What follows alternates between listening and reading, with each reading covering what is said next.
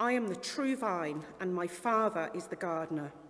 He cuts off every branch in me that bears no fruit, while every branch he does bear fruit, he prunes, so that it will be even more fruitful.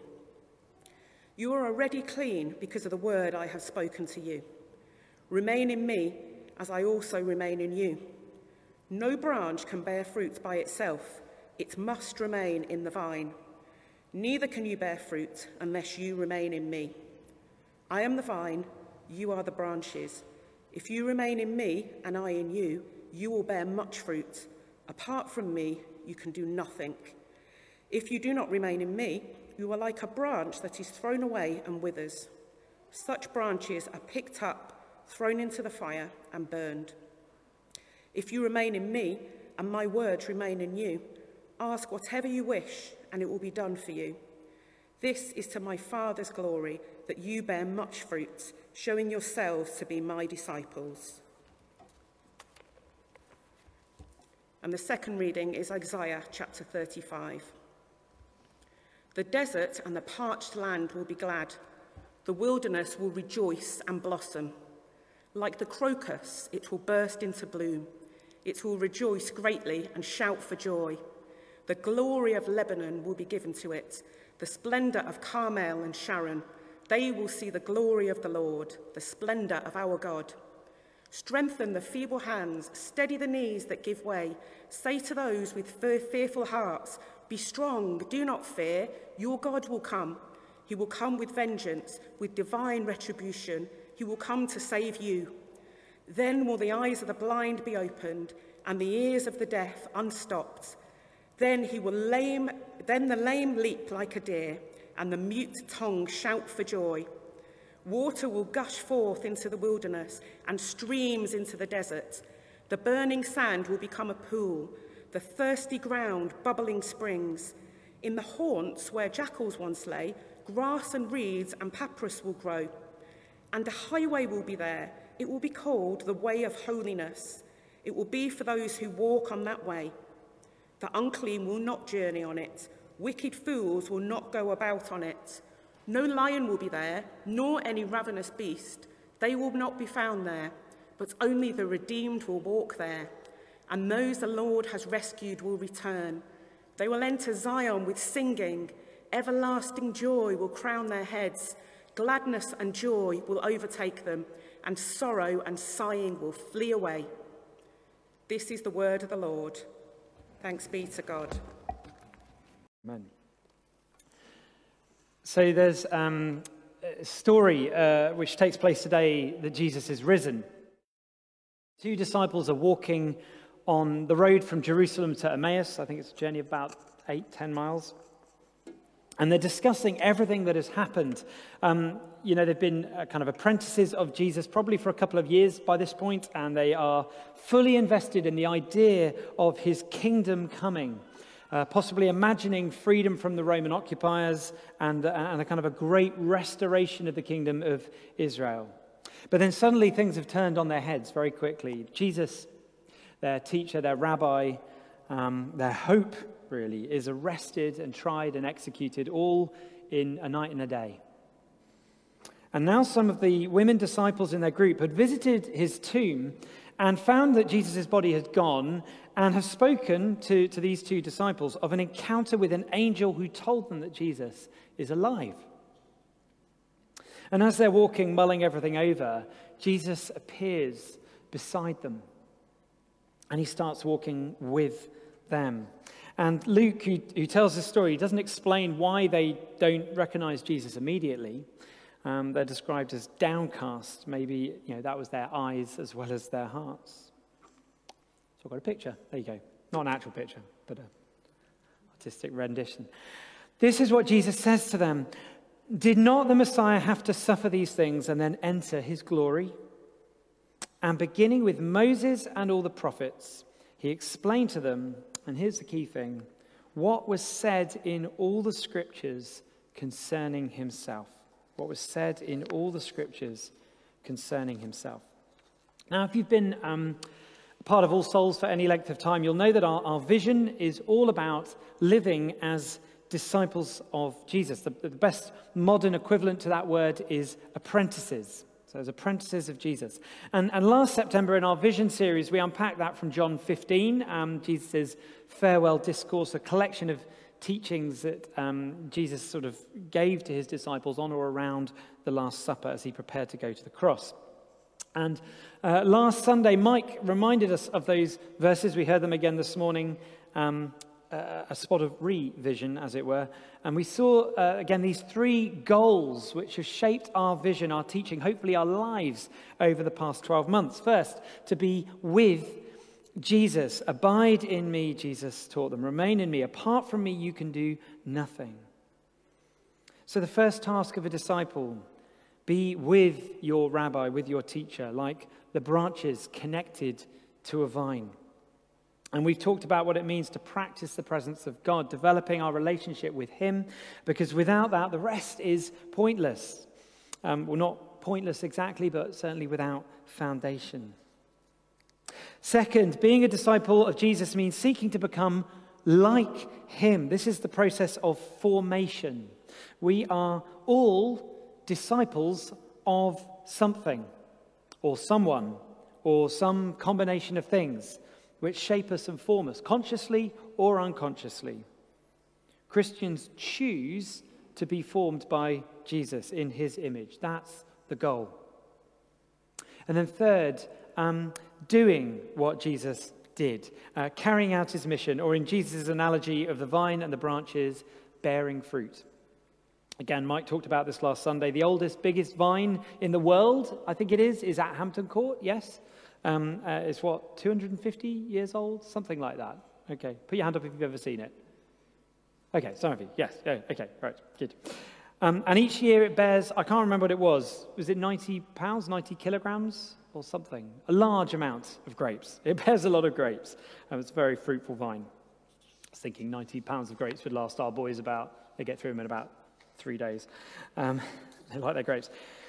And actually, once we finish this vision series, um, we're going to spend the rest of the term looking at the mission of the church. That, that's the doing what Jesus did, um, the bearing fruit, or, or, what he, or what he would do if he were in our shoes today, is, is one way of putting it. So if you've really been following closely, you'll see that our teaching in the spring term, back, back in um, January, February, March, looked at the first of these three goals, if you like, how to be with Jesus. Then the summer term we covered um, how we become more like Jesus. I say covered, I should probably say scratch the surface, there's more. And this term we're looking at the doing, the mission, the bearing fruit, what that means in practice. And if this is starting to sound familiar, or you're thinking we've heard this all before, good, um, because that means that we're being consistent and with that vision and that you're starting to internalize it. Um, spoiler alert, we're planning to do this each September, um, every, each year, to sort of remind ourselves what we're all about as a church. If you're still here, and I'm still here in ten years' time, September twenty thirty-three, um, I hope we will still be holding this vision, because it really is the whole ball game. Living as disciples, apprentices of Jesus in the world today is what being a Christian is all about. Whatever age or stage we're at, cradle to grave, the goal is to become ever more his disciples. It's the reason that we are here on this earth, living our lives as the redeemed people of God, those saved by his incredible grace through the death of Jesus on the cross, filled with his Holy Spirit to proclaim in word and action his kingdom, which is advancing and will continue to grow until the day he returns and makes all things new. Have an amen. Yes. So, back to those two disciples on the road to Emmaus um, with Jesus, who explains to them how the Old Testament scriptures point to, in fact, are all about him. And it's worth taking a moment here, because we, we preach the New Testament a lot here at All Souls. We look specifically at the life of Jesus, the ministry of Jesus, and the story of the early church in its formative years, because there's so much for us to learn from that. But that's not because the Old Testament is irrelevant or superseded by the New. In fact, the Old Testament was the scripture uh, to Jesus and his disciple. There was no new at that point, obviously. And here we have Jesus showing them, these two disciples, how everything in the scriptures, the law and the prophets, is all about him. Not just some select verses or some passages that maybe we read at Christmas, all of it. And, uh, you know, for, for those of us who are reading the New Testament um, in a year together, that's about twelve of us uh, are doing that at the moment. We met up at the Elster Tavern uh, last week to mark reaching the halfway point. We started in Lent, so we're about one hundred eighty days in. Um, and I love the strapline of the Bible Project, who do the um, amazing videos that accompany our readings each day. Um, if you've never come across them, go and search for the Bible Project on YouTube. Um, and they describe the Bible as one story leading to Jesus. I think that's a great strapline. Um, and so we're going to look at this chapter from Isaiah thirty-five um, that Lynn's read, and we're going to see how it points us to Jesus. Um, and I've, I've, I've just got to say, this, this passage hasn't been plucked out of thin air. Um, there's a bit of a story to why um, I've, I've chosen it for this year's Vision series. Um, come back next week if you want to hear that story. It's too much to say today already. Here's a crash course in Isaiah. So Isaiah was um, a prophet. Uh, someone sent by God to speak on his behalf to his people, um, who seems to have written, rather strangely, both before and after Israel's exile in Babylon. I say strangely because the exile lasted seventy years, according to Jeremiah, which means it's unlikely that Isaiah wrote it all in person. And certainly the, the shape of it suggests two periods of writing, um, or at least it being compiled. All the biblical prophets, they speak of a combination of two main themes, judgment and hope. And they wrote mostly in the times of the kings of Israel and Judah. This is hundreds of years before Jesus comes onto the scene, starting about a thousand years really before Jesus. Uh, the, Israel and Judah, these twin kingdoms established under the reigns of, of King Saul and then King David and Solomon. Um, and then after that, divided by civil war. That's how they become the two kingdoms, Israel and Judah. And from that high point of Israel's history under kind of David and Solomon, um, and the high point of Israel's relationship with God, really, under those three kings, characterized by God's powerful presence with his people in the temple. Um, it's this era of God dwelling once again right in the midst of his people.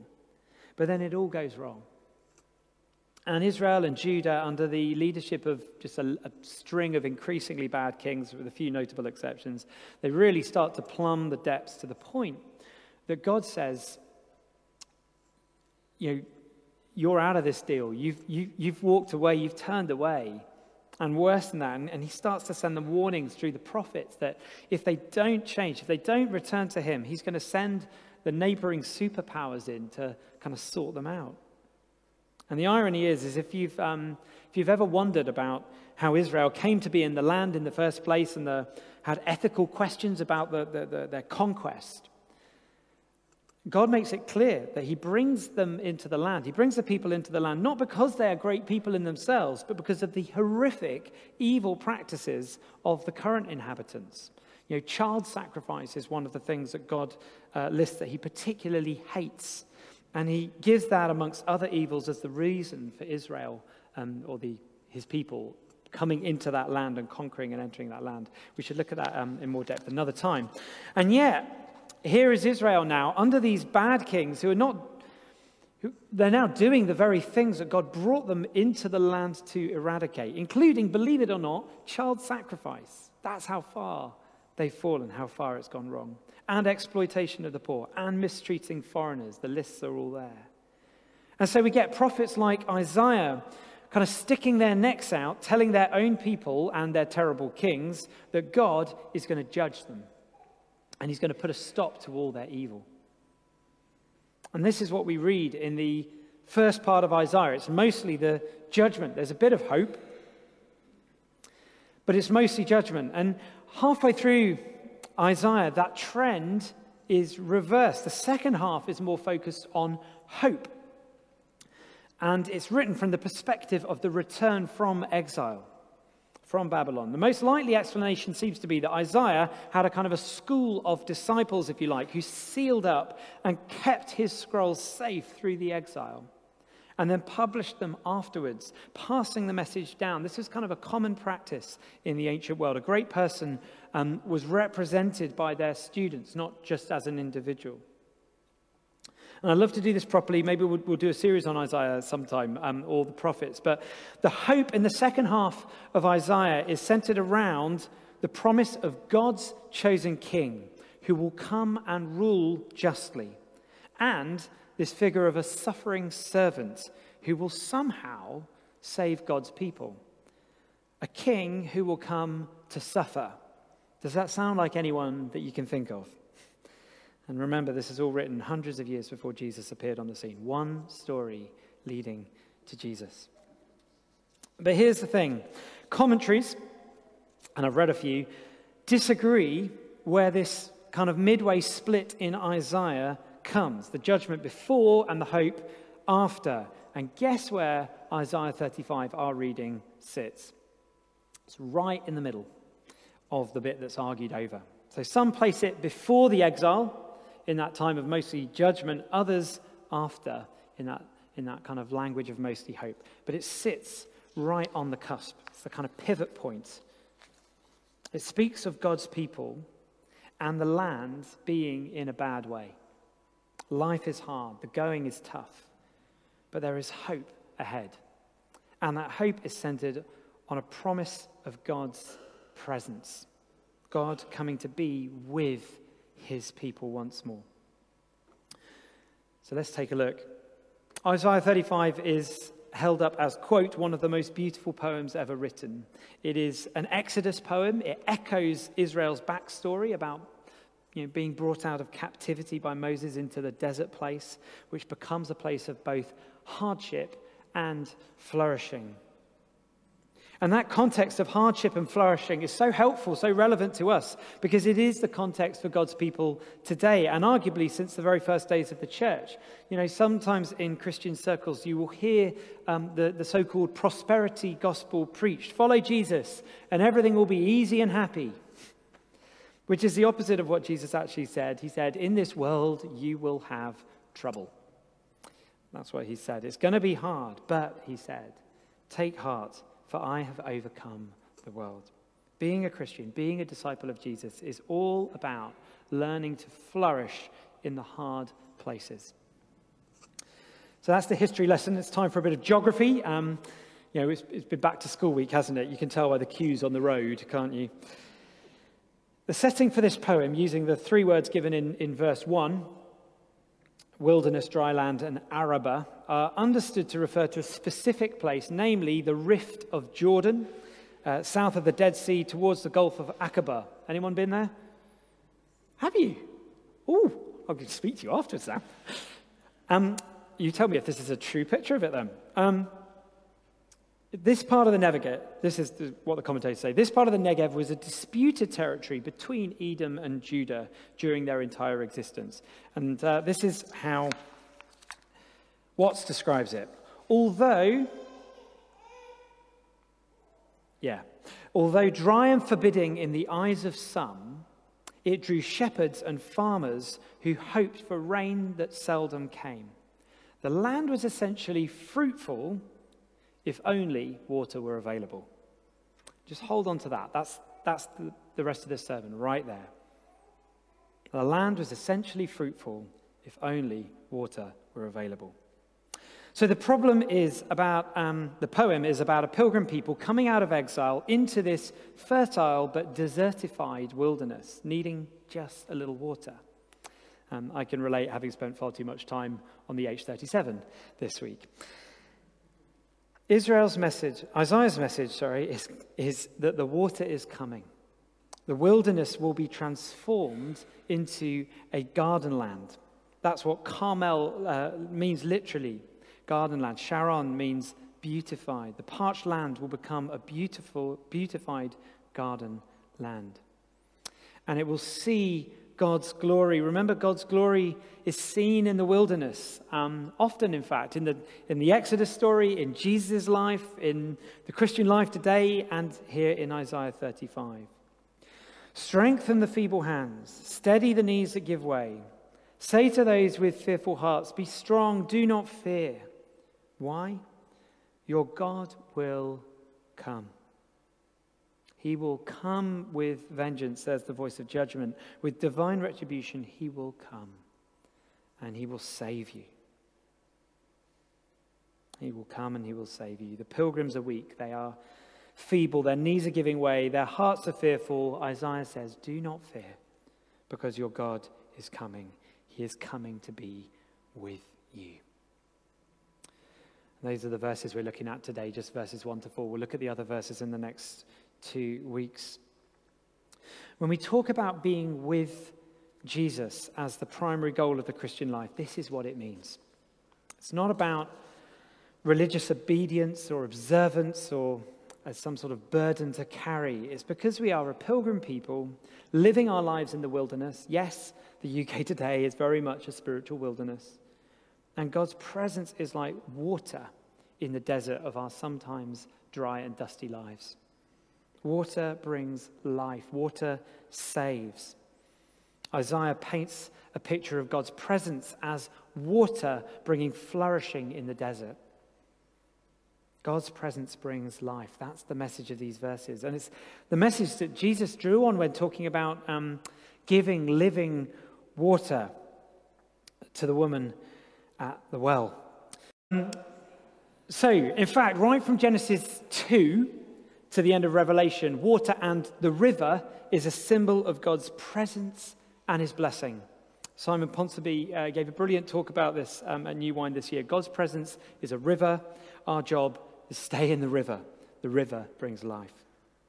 We know this, don't we? We live in London, um, a city like so many others, which owes its, its, its, owes its existence to a river. We know about the importance of water too, right? Especially in a hot city. Um, I was um, expecting to, wasn't expecting to have this image to draw on in September, but we were on the Underground yesterday, um, coming back from a birthday trip for Nathan and his friends to the Power Up exhibition at the Science Museum. sixteen person in the room Halo, which they loved, um, and I introduced them to the wonder of the N sixty-four um, and four-player GoldenEye, which they weren't so impressed with. Simpler times. Um, I was myself, look, someone's reliving my, anyway. Um, and we were on the platform waiting uh, for the next packed train. And over the tannoy comes his advice about surviving in the heat. Um, my favourite line was, if someone on the train is ill, get them off the train at the next station. Um, as if Londoners needed any encouragement to shove a sick person off the train, I felt. But the key advice was, always carry a bottle of water. Water is life, literally. And having spent several days trying to design a kind of a network of fans in our house to keep us cool, I realize this is largely pointless now. Does anyone else do this? You sort of position all the fans to try and create a kind of a funnel the hot air out of the house and have a highly detailed regime of opening and closing various windows and doors. Does anyone else do that? Yeah, okay, me. It just doesn't work, does it? Well, it does a bit. Um, if If you really want to stay cool, nothing beats the paddling pool in the shade in the garden, does it? Water is life. For the Christian, the disciple, being with Jesus is life. So how do we do it? Um, I'd like to refer you to our spring term teaching. You should still be able to find that on our podcast, but there are some basic building blocks for the disciple seeking to be with Jesus. First of all, come along on a Sunday, you know, not just if there's nothing else on. Come. Jesus is present in our worship as we open his word in fellowship, in communion, in our prayer ministry. Come and connect as we gather. Second, um, engage with the ancient spiritual practices that have been honed by disciples of Jesus over two thousand years. Again, we taught on some of these in January and February, back when we were meeting in the hall, if you remember. Silence, solitude, prayer, fasting, scripture, Sabbath, simplicity, long walks, community. These are just a few ways that you can connect with God, and they are all practices that Jesus um, did to connect with his Father. Um, third, we talk about um, connect groups uh, quite a lot. Um, connect groups are midweek small communities, small group communities. Um, uh, we call them connect groups. There's two purposes of, of groups: connect with God and connect with each other. And the, they're a place where we can go a little bit deeper, share something more of our lives, and get down into the detail, figuring out what it looks like to be a disciple of Jesus. Come and talk to me um, or to Ritesh or Mike when he's here um, about getting involved with a Connect group this term, um, whether or not you've ever done that before. And remember that none of this, this is really important, none of this is about earning favor with God. Um, we are not saved by anything we can do, only by what Jesus has done for us. It's all grace. We're saved from our sin and its consequences. But this, this is what we are saved for. We are saved to enjoy God's presence and to know him in our lives. Uh, nearly done. Um, three things to end with. First, um, so first, yes, are you thirsty? Um, it's a good question for this morning, um, but not in the um, physical sense. Are you feeling parched, feeble, fearful, needing rescue in the wilderness? Jesus says, come to me. You know, the world promises so much, but delivers so little. We've traded community for individualism. We've traded wise living for an illusion of freedom. We've neglected character in favor of the cult of personality. More on that next week.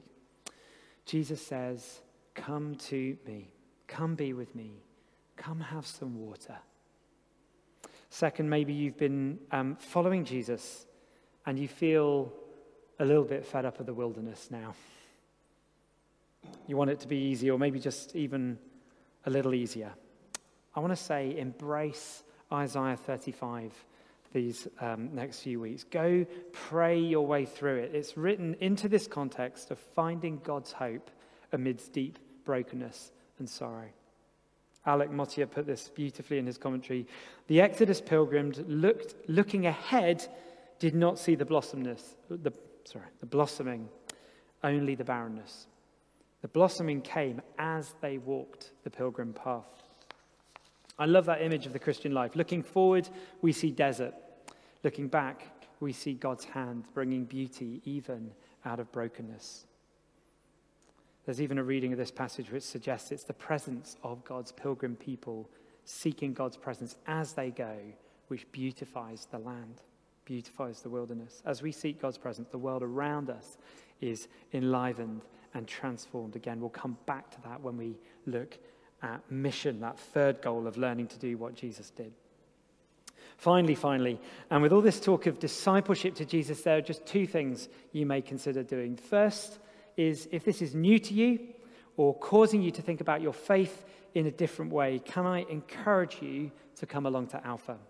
Uh, as I said, starting on Thursday evenings later on in September. It's a great way to explore uh, questions that you have around Uh, faith, and in a relaxed and welcoming environment with others. Ask me for details after the service. Um, I think there's also a sign up through the um, uh, church newsletter that came out on Wednesday. Second, you may be realizing that you've reached a moment where you want to draw a line in the sand and say, either for the first time or in a new way, I want to be a disciple of Jesus. And it's a very uh, profound and simple symbol that Jesus told his disciples used to mark this. It's called baptism. And uh, on October the fifteenth, we're going to have a giant paddling pool. I think it's more than a giant paddling pool. It's a, a pool with a heater. Um, not that we need a heater right now.